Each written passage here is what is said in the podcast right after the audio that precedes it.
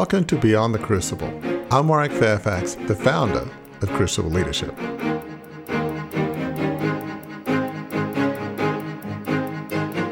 To become a, a, decent endurance athlete, you spend a lot of hours suffering. You put yourself into the pain cave to build that strength later. You're willing to endure pain now for benefit later, right? That's the fundamental premise. It's like, I'll endure extra effort now because I'll be able to do something amazing tomorrow. I will do today what others won't do so that I can do tomorrow what others can't do. And that had become a part of my my process, right? Like uh, I just came to understand this is how the world works.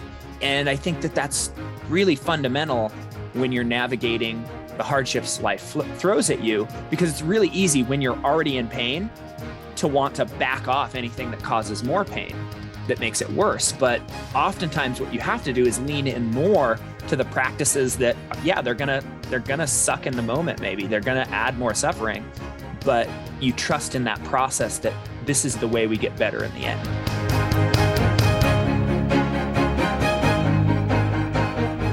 We've all heard the old aphorism what doesn't kill you makes you stronger.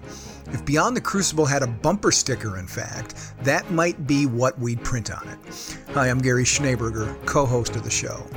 This week's guest, Jason Hardrath, has spent his fair share of time in what you just heard him describe as the pain cave.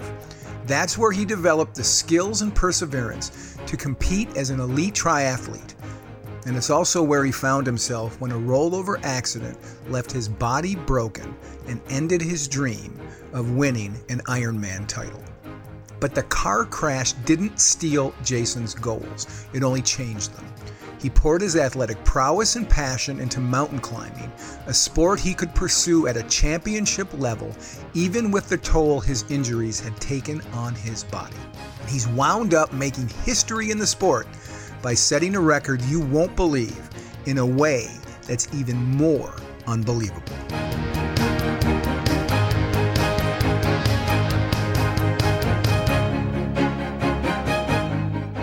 Well, Jason, thank you so much for being here. You know, I think of my book, you know, Crucible Leadership, Embrace Your Trial to Lead a Life of Significance.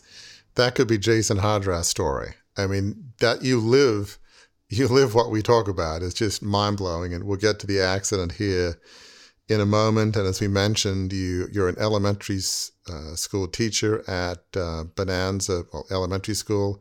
Love the name. I imagine most of your students have never heard of the of the TV series from the '60s or whatever it is. And no, no, they haven't. Uh, well, I mean, I, at some point it gets brought up, right? If you if you grow up in a place called Bonanza, you're bound to hear like, oh, like the TV show. Yeah, um, and they go, yeah, no, what? it's it's a fun school to be a part of.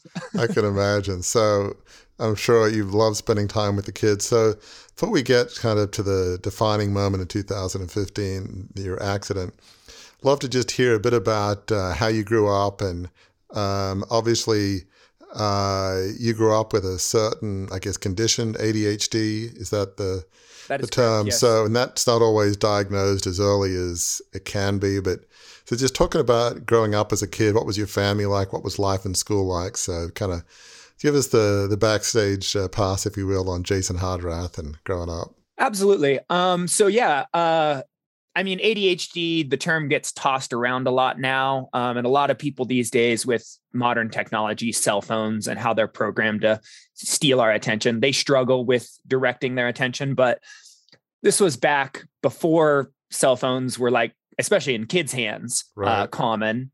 Um, and like I was legitimately tested where uh, in the test I ended up uh, testing with a 37 second attention span.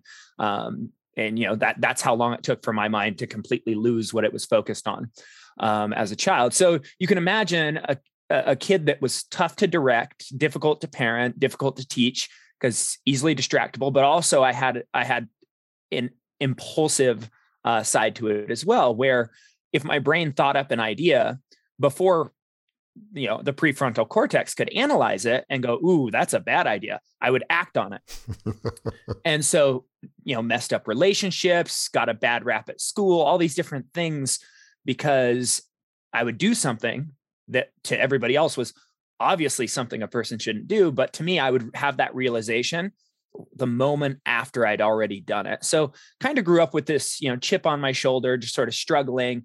Um, and with a, a deep understanding that movement was really necessary if I was gonna if I was gonna succeed at all. Sort of got very much in touch with moving my own body and the difference it made in the function of my mind.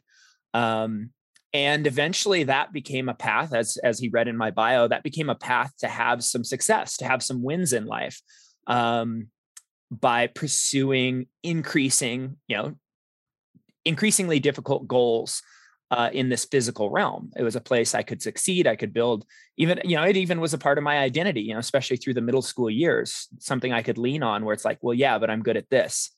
Um, and so, yeah, grew up in a small town, uh, kind of grew up with it being normal to go in the outdoors. And uh, it was, I was in an egg town. So normally it was like you go outdoors to hunt, you go outdoors to ride a motorcycle. Um, but then later on, it kind of became a meshing of the two worlds where it's like I'd fallen in love with moving my body and pursuing these big, audacious physical goals. And I knew that the outdoors were a normal place for human beings to spend time. And so it became a, a natural place where it's like, well, let's express the two together. Hmm. So, how old were you when you were diagnosed with ADHD? Oh, goodness. Um, still in elementary school, probably fourth or fifth grade. So, I imagine you had supportive parents that tried to help you figure stuff out and how does this all work? And you know if you're not something that your kids are like if your parents weren't like that it's probably not the easiest thing in the world to know how to help because it's hard to understand what's not you no you know? absolutely. Uh, i have to i mean shout out to my mom. If it wasn't for her truly being a dedicated mom who was all in on supporting me i mean she during elementary school she showed up to support me at school probably more days than she didn't you know getting calls from teachers that i was struggling or misbehaving or getting distracted. She would show up to make sure i got the work done you know and if it wasn't like i think back to those years like if she didn't bother to do that all of the success that's contingent on education that i've had i probably wouldn't have had because i would have been too far behind. Um, even though i'm a fairly intelligent person it, i just would have been so far behind that you know passing high school instead of being rather easy would have been difficult. So yeah, huge shout out to her being as supportive as she was through those formative years. Um, and yeah, no, my dad on the on the other hand, he definitely struggled. He grew up in an abusive household, uh, growing up with a stepfather that was super abusive. Um, and so, you know, anytime you've grown up that way, like that's locked inside you. And so he really struggled to deal with a kid that would do impulsive things and and couldn't learn from mistakes very quickly and would repeat things. And you know he kind of because of I, I, think he came close. I can recall these times where i was scared where he came close to being physical with me. And i can sort of remember we had one of those bouts where i did something wrong and and he got really angry and he had like knocked me down. And then he just like stopped and turned and walked off. And then from then i sort of noticed he would like take my brother out to go do stuff but not take me. He would leave me with mom. And you know, as a like I totally understand he was doing it because he didn't want to become his stepfather now. But as a kid in the moment, like that's a lot to try to sort through. Like, why doesn't dad like me? Yeah. And yeah, that that became a fuel and a part of of this, you know, this athletic identity as well, because that was something he re- reconnected with me through as I advanced through middle school and high school. And so that, you know, that sort of catharsis, you know, embeds it even deeper um because it's like oh like this is something that i'm able to you know my my dad cares again yeah it just made uh you know i guess this sets the stage for for tw- 2015 being all the more significant in its uh, crucible moment for me um, because all of this is wired in. Good foreshadowing. That's yeah, good yeah, foreshadowing. yeah, yeah. No, that, that, that makes sense. And in terms of relationships, I could easily see that Jason Hardrath was a young boy, young man who could be misunderstood. You know, it's one thing ADHD, but then to not understand you're not a mean, bad kid. You're just because of what you had, there was this impulse with being very difficult to stop doing what you're thinking. And so if you understand, it's easier to give grace and, you know, and understanding. But if you don't understand it, which how many people do, I imagine other kids, other friends were like, what's wrong with this guy? I mean, doesn't he care? Why is he doing those dumb things that may be hurtful. So I got to believe it was hard to have friends that really got who you really were and fully understood the real Jason Hardrath. it was very difficult to feel seen. Um, it was a lot of it was a lot of uh, I would say the track that was on repeat for my entire childhood was this track of doing something and realizing how much I'd messed up like in that split second before anyone even had time to react. You know, for example, uh, one of my earliest memories of of of this type of behavior is I was in kindergarten at a at Sunday school and the teacher was passing out scissors. And I had up until that point only really seen scissors used for haircuts, you know, when my mom would give me a haircut. So literally the teacher sets the scissors on my desk and as they hit my desk, not you know, this isn't like wait and mm-hmm. like try to get away with it. This is the moment the scissors leave the teacher's hand. She's still standing there looking right at me, right? My hands grab the scissors, cut the hair of the girl in front of me. Just boom bang boom and like as as everything goes in like slow motion yeah. and so like as her hair is falling i'm like this girl's gonna hate me. I've messed up her hair. Sure. her parents are gonna hate me because yeah. they're gonna have to pay for her to get a new haircut. My parents are gonna get told they're gonna be furious because this is really embarrassed. Like my i was smart enough sure. to be like this has effects but it was right after i'd cut the hair. And you know so of course all of this i i'm beating myself up like why did i mess this up again? But then everyone else joins in right? So it's always this moment of I'm already down on myself and now everyone else is too. And that was that was the track on repeat. And, and the um, hard thing is for people to understand is clinically, technically, in a sense, it's not your fault because it's well, at least it feels like it's not your fault because it's how can you stop something that you're not able to stop? It happens so quickly. I mean, you know, I mean, it sounds too glib to say that. It feels does that feel like close to accurate? It's kind of certainly it's not as much fault as people think it is. I guess that's certainly an accurate way of putting it. But um, so let, us move on here a little bit because you've got a lot of fascinating uh, beats to your stories. So you meant, I think we mentioned you broke the six minute mile in uh, in middle school. Uh, you you biked across the country. So just briefly talk about that from what like Atlantic to Pacific. So you know what happened there. Um, yeah, Forrest uh, Gump thing, right? so I, I'd, I'd obviously fallen in love with running and the goal setting mindset. And so advanced from running in high school and, you know, the goal to make varsity and then the goal to go to state and then, you know, make it onto a college team. And then as I'm in college, I decided to do um, like a mini triathlon, uh, an off-road triathlon. But I'm like, well, if I'm going to buy a, a, mountain bike, I'll buy a road bike as well. Um, you know, because financially responsible decisions when you're going into debt as a student. Um, and so I get on a road bike for the first time, and literally, no joke, the moment I hit 20 miles an hour on my very first road bike ride, this idea hits me like a brick out of the sky. I should bike across the country. This is amazing. And it just sticks, right? Like you you kind of laugh it off like, "Oh, what a silly thing to think on your first ride." But then it just sticks in there and like for the remainder of my college experience kind of percolates. And finally as I'm getting near graduating, I'm like, I'm about to start the rest of my life. Who knows if I'll, you know, be able to make time. And one of my greatest fears at that moment was waking up 30 years later and wondering what the hell I'd done with my life. So I'm like, I have to do this now. I have to do this now. Otherwise, I'm going to become that guy that wakes up and doesn't know what he did with his life. And yeah, so I graduate. I, I right after I graduated, I started a bike trip with a couple of friends from the Pacific to the Atlantic Ocean. Um, we raised money for uh, a child center to be built in Guatemala over the course of the ride. Um, raised about seven thousand dollars for that, which was awesome. So, so tell um, us again where you started and where you finished. Started in Ocean Shores, Washington. Okay. And finished in uh, right across right across the Hudson from New York, New York. Okay. Wow. Wow. That is that's amazing. I mean, one of the things I think it's be helpful for listeners to understand is obviously it's not fun, I'm sure, having ADHD, but there's a lot of us, certainly me, I think very carefully before I do anything. I double think and triple think and quadruple think.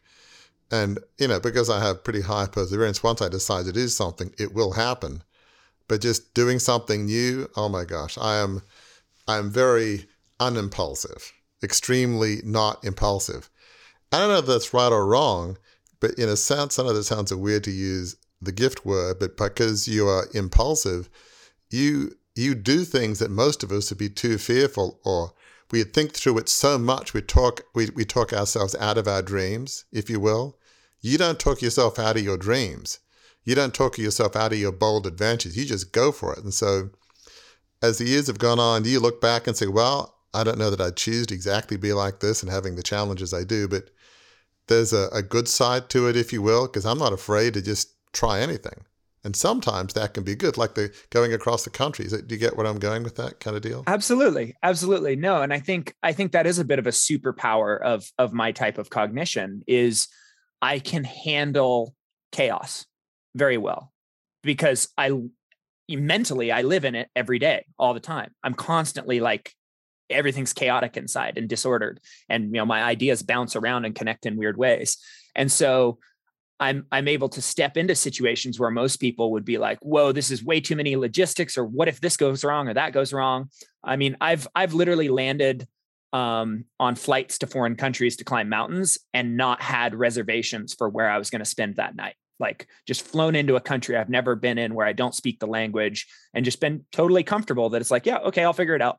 Just that's that comes fairly natural to me to be able to just be in the moment and solve solve problems on my feet so to speak. well, that, that's another superpower. I mean to to be comfortable in crisis to be comfortable in chaos and trust yourself enough to know you know i've been there done that i'll figure it out.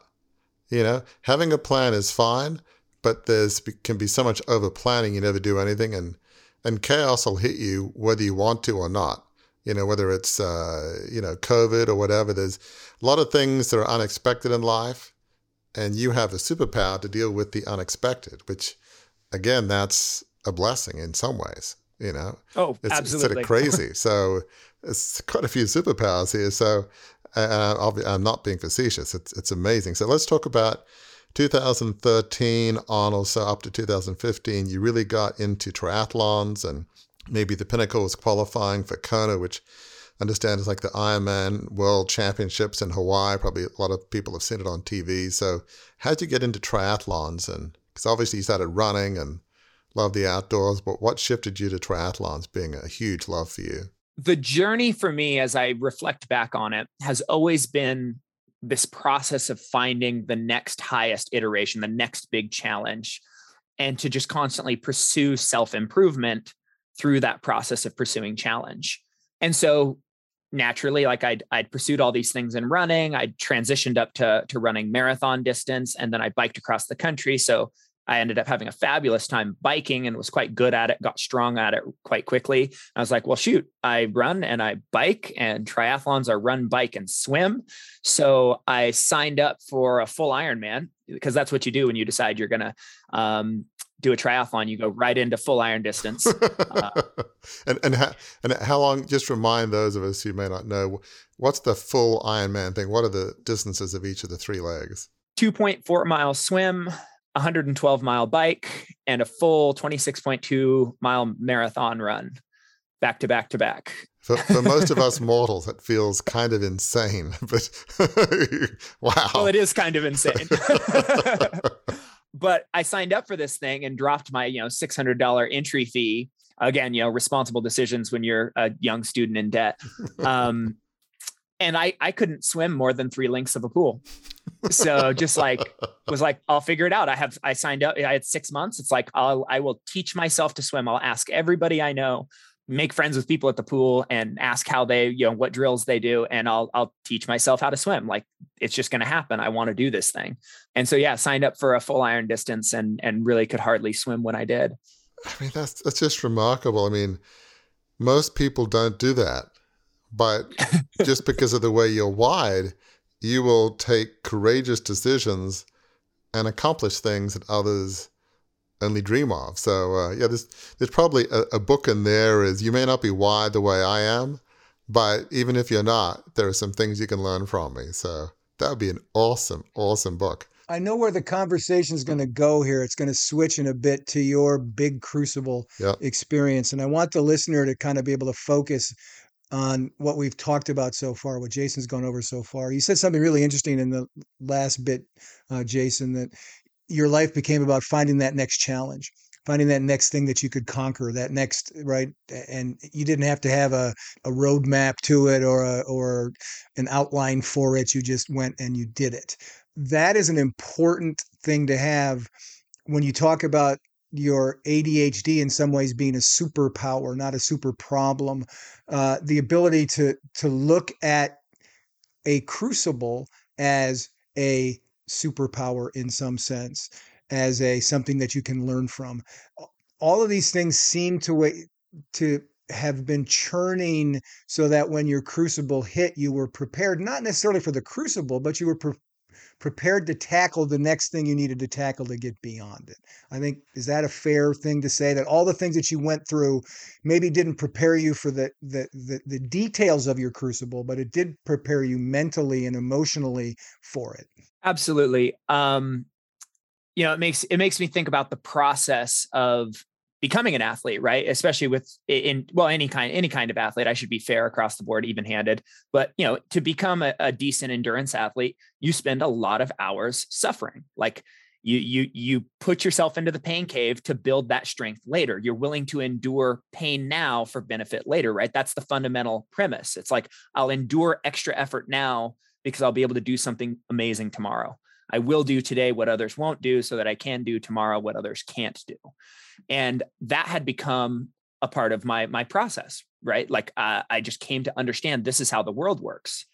Um, and i think that that's really fundamental when you're navigating the hardships life fl- throws at you because it's really easy when you're already in pain to want to back off anything that causes more pain that makes it worse. But oftentimes what you have to do is lean in more to the practices that uh, yeah they're to they're to suck in the moment maybe they're to add more suffering but you trust in that process that this is the way we get better in the end and that's something you have to do constantly as an athlete and i think it was a huge mental and physical preparation for facing facing my crucible. Ironically warwick's book its original working title was "Suck in the Moment." yeah, yeah, yeah, could have been, but uh, yeah, no, that's that, that's pretty funny. No, but um, before we just, I want to comment on what you just said before we get to 2015. What you said is just so profound. Is that to get better at anything, there'll be times in which um, of preparation. You know, it's it's kind of not um, you know it's often not easy to do something different. Um, I've had a book that's uh, came out a couple weeks ago, and um, so as part of that, you have to go on a speaking tour. Well, I'm by nature a more reserved person. I'd rather ask questions like we're doing here than get up on a stage and speak. It's not at all in my comfort zone, but I realize if I want to get my message out, it's all about helping people, giving people hope. I got to do it. So over time, with some training and people that know how to create a great speech and you know great team and friends like Gary, you know you sort of practice and you work on it. You try different things. You get from adequate to competent to maybe actually almost to the level you can say somewhat good. But there's pain and practice saying, boy, you know, I'm awful at it. I used to say I'm the world's worst speaker. I suck at this. Well, I'm not I'm not the world's worst anymore. There's at least a few that are worse, a few that suck more. And but you know, if I could, if I sat back there and says I'm not going to do it because I'll be ridiculed, well, then you got to lean into the pain, trust the process, follow the steps. I mean, everybody has those examples, so it's so true. So let me get to 2015 because that was really one of the defining moments. So talk about 2015 and the car accident, and so what were you doing leading up to that? Yeah, I think you're trying to get from point A to point B. I think you read an article. I read an article. You were pretty rushed and a little frenzied. So just just talk about that day. Absolutely. So yeah, I was in the I was in the throes of uh, Ironman training, and I, what I'd done is I'd qualified for the 270.3, so half Ironman World Championships, and I hadn't put together a good race at the full Iron distance yet, but all through 2014 had a really strong year came into 2015 in a place i'd never been at that early in the year just breakthroughs with my training. And i'd taken on some responsibilities at work as a coach and then also as a, a representative at the district office level for my school with the superintendent. And i'd ended up the other coach didn't show up that day and so i was like stressed out. And then practice ran long because i was trying to coach all the different uh, athletes track and field. So i was trying to coach all these different subsets of the sport all by myself. And so practice ran a little long. And I'm like, oh, I'm going to be late to a meeting with the superintendent of my district. And I was still a pretty young teacher. So that was like a really big deal in my head, like, oh no. Um, so it's just super stressed out. But I, I think it's important also to paint this part of the picture. Literally, the Sunday of that week, I went for a 140 mile bike ride and got off the bike and went for a I think it was a seven or eight mile run, and it felt like I hadn't done anything. Just like felt super strong and casual. Just mm. that feeling of, you know, those seldom moments in life where you just almost feel invincible, right? right. Like I, I, right. I can do, I can do so much, and I, I'm not getting tired. And then on a Tuesday, went out my car window uh, in a rollover accident, was ejected from the vehicle, should have died. Uh, one of my doctors said that if I was, you know, just a typical 40 year old male, um, I don't know why he chose 40, but in in in in what he said, he said if you were a typical 40 year year old male, you probably would have suffocated on the side of the road. Um, so it was good you were in good shape. Um, but yeah, ended up breaking nine ribs, collapsing a lung, broke my shoulder in two places, and completely shredded the ACL and LCL of my right knee. And so, yeah, went from the invincibility of being able to ride a bike 140 miles and get off and go for a run and then just feel casual and hang out the rest of the day uh, to not being able to get my own drink of water and that that was a pretty pretty life altering thing and and and on top of that like when you think about it if i'm training that much you know putting in these 30 hour training weeks on top of my job all of my friendships were built around people i biked with people i swam with people i ran with I had no casual friends. They were all active friends. And so at the same time, I lose my primary identity, my primary coping mechanism, you know, because when I would get angry, I would go for a run or a bike ride, right? Like my primary coping mechanism for life and access to my social network all in a snap. Wow. I mean, that's, you know, obviously when you go through something like this, you're in recovery and by definition in recovery you're probably laid up which is for you probably your worst nightmare because you want to do stuff but certainly in that moment you're physically capable of doing hardly anything it probably felt like being in a straitjacket in uh, a dark room uh, dark dank cold i mean think whatever the image is it must have been almost a virtual nightmare. It's like, let's design a nightmare for Jason Hardrath. It was probably pretty close to perfection, right? It was probably just, just awful being strapped there. It was very, very close to worst case scenario for sure. And, and one of the challenges when you're in that situation, you can't help think. Your mind probably goes pretty fast, faster than most of us. And it's racing with all these thoughts. I think I read that you know, you didn't have a seatbelt on, you were trying to, you know, plug in your headphones to listen to some music. And I mean, did you go through all of these recrimination thoughts from why didn't I have my seatbelt on? Why was I reaching for those headphones to if that coach had only turned up, I would have been able to finish sooner and I wouldn't have had to drive like a crazy man to get to the superintendent thing. And oh, by the way, why did I care so much about what he thought? If I was 10 minutes late, it probably would have been better. And did all those thoughts run through some self recrimination, others? Because as humans, we're human, wanting to blame others, like the coach, and you know, would all those thoughts go through your head? I don't think there's any way that they couldn't. I would, I would, I would like to say, you know, I wish, I wish I could say it, I was perfect in how I handled it, but there were definitely, definitely a huge amount of doubts that ran through my mind. Like, you know, this is it, you know, like it's all over. Everything, everything I've built and worked toward and dreamed of, like it could all be out the window now. And in fact, you know, one of the first doctors I had, uh, when I brought up my passion for moving and my passion for triathlon and running was like, oh, you'll probably just have to let that part of your life go and then walks out of the room. You know, so it's like had to face a lot of these difficulties. And yeah, it's really easy to want to point blame elsewhere.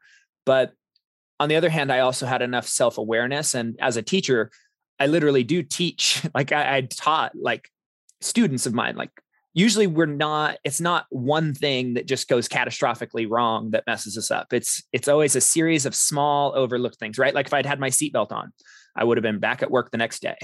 I would have been fine.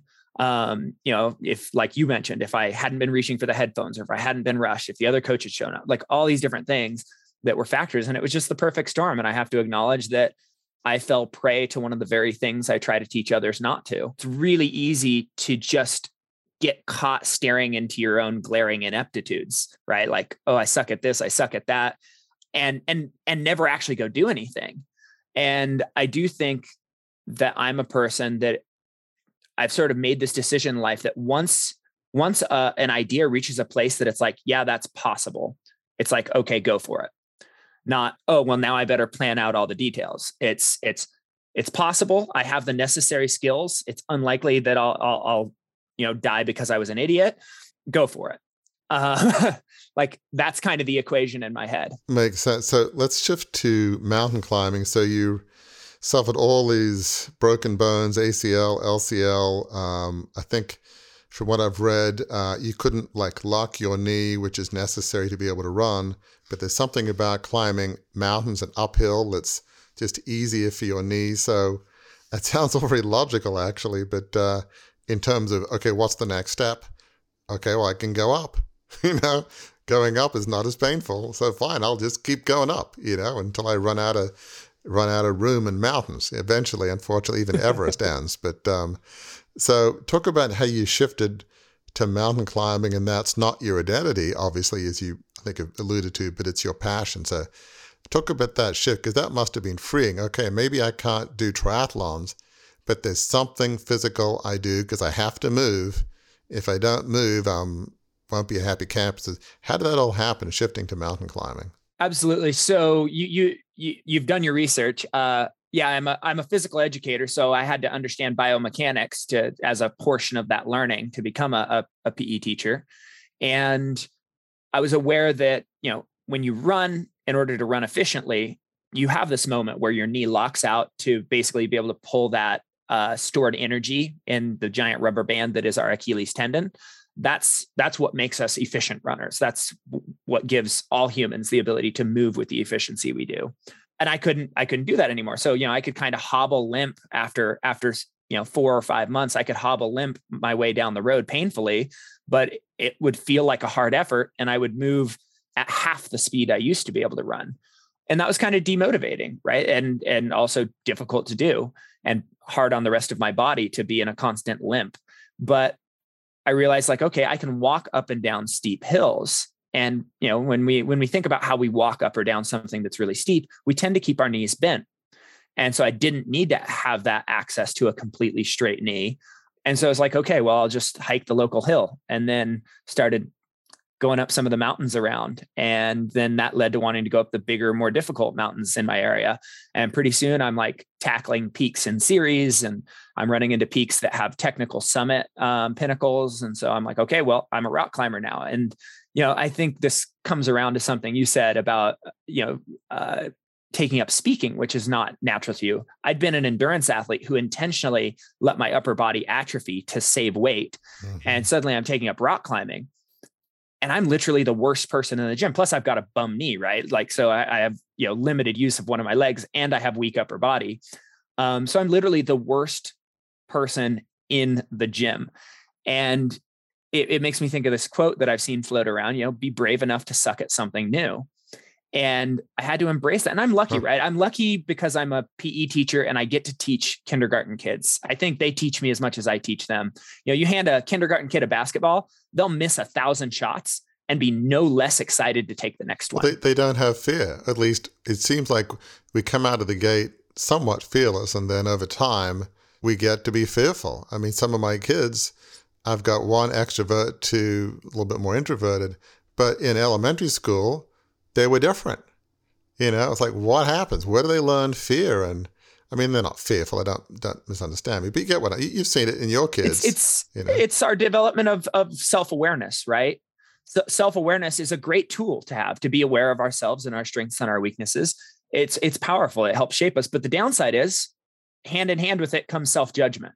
Yes. And we get quicker and quicker at judging stuff the older and older we get, where we get finally to a point as adults where we'll try something once for five minutes and go, nope, not for me. It's like, what, you know, the, I always think about this when people tell me they tried running and they, they went out and ran for like two weeks. I'm like, physiologically, it takes two years for your body to adapt to the stresses of running if you haven't done it priorly. Like you haven't truly tried running until you've stuck with it for a certain amount of time and your body can adapt enough that you go, oh, wait, I actually can do this quite well. Um, and the same is true with the rock climbing, right? Like I had to abide sucking, you know, being the worst one. And I had to like push those thoughts of self judgment away and just embrace the play, right? Another tool I learned from my kindergartners, just embrace the process of playing, regardless of how good I am at it. And and and then over time like i can remember the first day someone came up to me after i climbed a route at the gym and was like hey could you teach me how to do this? And i'm like wait i've arrived. Like someone actually thinks i'm good at this. Um, and that was a that was a cool moment but it takes it takes time and we have to be able to abide some tough feelings in order to in order to reach that place where finally we're like okay i've done something with this. I have to jump in uh, for a couple of reasons. One the name of this podcast originally was Abide Sucking. So that, yeah. Yeah. So you've got both the book originally and the podcast. Uh, um, this is the time in the show normally when I would say uh, the captain's turned on the fasten seatbelt signs. We have to land the plane pretty soon. Um, but because we have a school teacher with us and because he is at school as we're talking and he has to go back to class, um, I'm going to do this instead. I want to get to kind of Bulger's list because that's sort of one of the most recent things you've done, which is really the epitome of um, of just leaning into mountain climbing, doing something that initially you felt like you sucked at because not enough upper body strength. So, talk about what Bulger's list is, and you've completed it. I don't know, like a couple months ago. Uh, so, talk about th- that whole deal. Absolutely. Um, so, yeah, I guess uh, to make a quick transition here, over a couple years of of rehabbing and and doing all the exercises and and letting the knee heal, um, running started to come back to me. I'm still not as fast as I used to be, um, but I was able to start doing combining the two. Right, so I was able to start go out and climb a mountain, run on a trail to another mountain, and climb a second mountain in the same day. So I was able to have these big days out, just you know, with two, blending two things that I loved. And then I discovered these fastest known time records, uh, fastestknowntime.com for people who want to check it out. You can see all sorts of awesome routes and uh, cool things people are doing. And I was like, well, this is what I'm already doing. Like, this is what I already love. I might as well run a stopwatch and see if I can break some records while I'm doing it. Um, and started ticking these things off one after the other. Decided, you know what? I should, as silly as it sounds, I should go for a hundred of these records. You know, we as humans, we're drawn to these big, silly, big round numbers. And so made this decision like I'm going to be the first person to do 100 of these. And so I start moving toward this goal over time, right? And eventually people ask, well, what are you going to do for number 100? Like your 100th record, what, what is it going to be? It's going to be something, it's going to be something unique, something big, right? And I came across this Washington Bulgers list, which is a list of the 100 tallest peaks in the state of Washington. And I'm like, oh, 100 peaks for the 100th FKT hmm, something kind of poetic about that, and, and, and also ridiculous. Again is, is fastest. What was that? Fastest known time. Got it. Got it. Okay. Awesome. So I decided, like again, you know, I was like, okay, this thing's really big. It's not like peak lists in some other states um, where it's you know there are trailheads and trails and sure. everything's easy to access. Washington is a temperate rainforest. The North Cascades are some of the most brutal terrain in the 48 states it was there's deep backcountry bushwhacking, route finding, orienteering, um, and fifth class rock climbing and glacier travel with crevasses. So it was this full package experience, this sort of, you know, being a teacher, a cumulative exam, if you will, of everything I'd pursued up till that point. And, you know, once I realized, you know, started doing the planning and realized it was possible, I was like, this is what I have to do you know is that like i said that sort of equation in my head like once once the pencil hit the paper and it made sense it's like yeah no this i'm going for it. And managed to do it in 50 days 23 hours and 43 minutes. And that was way quicker than whatever the last time was. It was what was the previous time like? Was it it was 410 days. Yeah it's like over a year. I mean that's stunning. So as we kind of bring it to a close i mean you've got some key principles I mean, what what are some of the principles that you've sort of learned? I know, from what I understand, I mean, one is celebrate uh, each moment. So just talk about, you know, because you work with uh, elementary school kids about helping them understand, you know, physical activity and mindset. Um, so you know, you're pouring into the next generation, uh, future leaders, future folks in our society. So and you speak at different places. Talk about some of these principles. So, what do you what do you mean by celebrate each moment? So one thing I had to do as I was in the throes, the the deep beginnings, the darkness of my crucible, is I had to let go of the shadow, living in the shadow of my prior self, right? I couldn't, mm-hmm. you know, we we already struggle comparing ourselves to others. And that's something we work to overcome to be like, no, it's not worth it to just compare myself to others. There's no joy there. And I had to do that with myself, right? Because it was, it would have cut my own motivation to constantly be like, well, I'm not able to do this like I used to. I'm not able to do that like I used to. Um, so instead, I, I refer to, I still to this day refer to anything I did prior to the accident as my former life.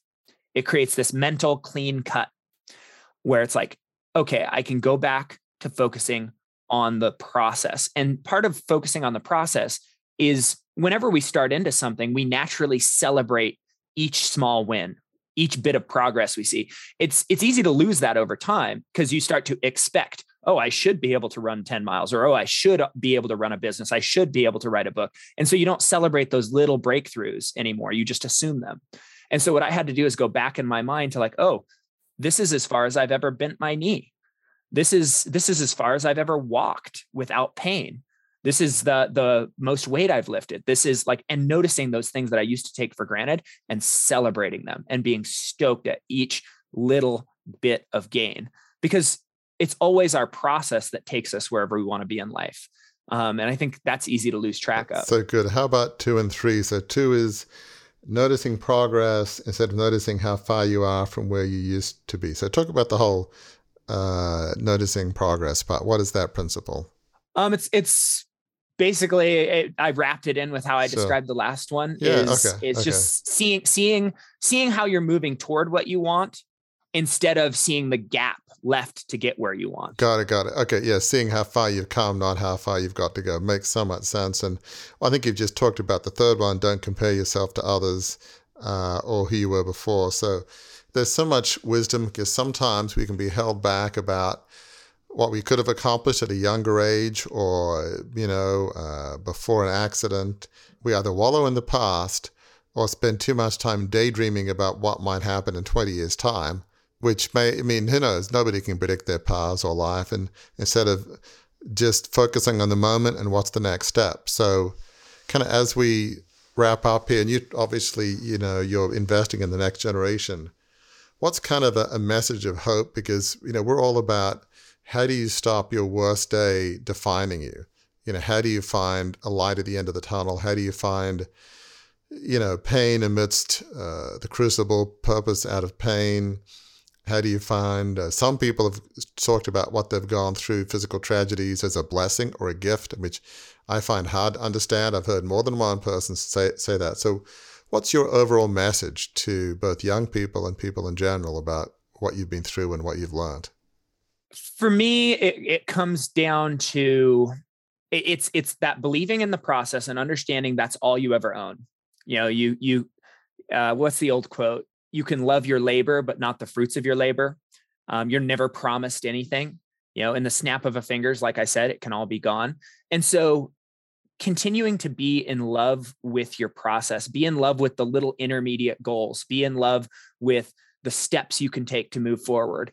And then on top of that, I, I always remind myself, and I tell my students this as well you're always preparing for opportunities you can't see yet. You're always preparing for opportunities you can't see yet. Did I know I was going to break the record and end up in mountaineering history for climbing the 100 tallest peaks in Washington? No, I didn't even know such a thing existed when I started down this path. I had no clue that I would end up doing this. But because I followed my process and I pursued one goal after another, and I continued moving forward and finding things that made me feel alive, eventually I landed in a place where that next thing was something that rocked people's world. And it was an amazing experience for me at the same time. So before we let you go, Jason, I'd be remiss if I didn't give you the chance to let listeners know how they can find out more about you and your uh, exciting adventures. Absolutely. Um, I have a website, uh, jasonhardrath.com. I'm on Instagram and Facebook, pretty easy to find in those two places. Um, and actually, a super fun thing a film crew followed me around for some of these records and for the, some of the peaks of this 100 uh, Bulger 100 peak Bulgers effort. And so uh, the trailer's been released to a documentary that's going to be released in February. I'll make sure that you guys have that for the the show notes. Um, so yeah, people can can connect with me all those ways and hear a bit more of my story and see some of some of the visuals on these things I talked about. It'll make your palms sweat. Well, thank you, listeners, for spending this time with us at Beyond the Crucible. And until the next time we're together, remember that your crucible experiences, we know they're painful. We know they're they're traumatic. Uh, we know they can take a long time to get through. But we hope you have heard in this episode, in this conversation with Jason, that your crucible experiences don't have to be the end of your story. In fact, they can be the beginning of a brand new story. And that story can be the best story yet because where it leads as you learn the lessons of your crucible and move forward is to a life of significance.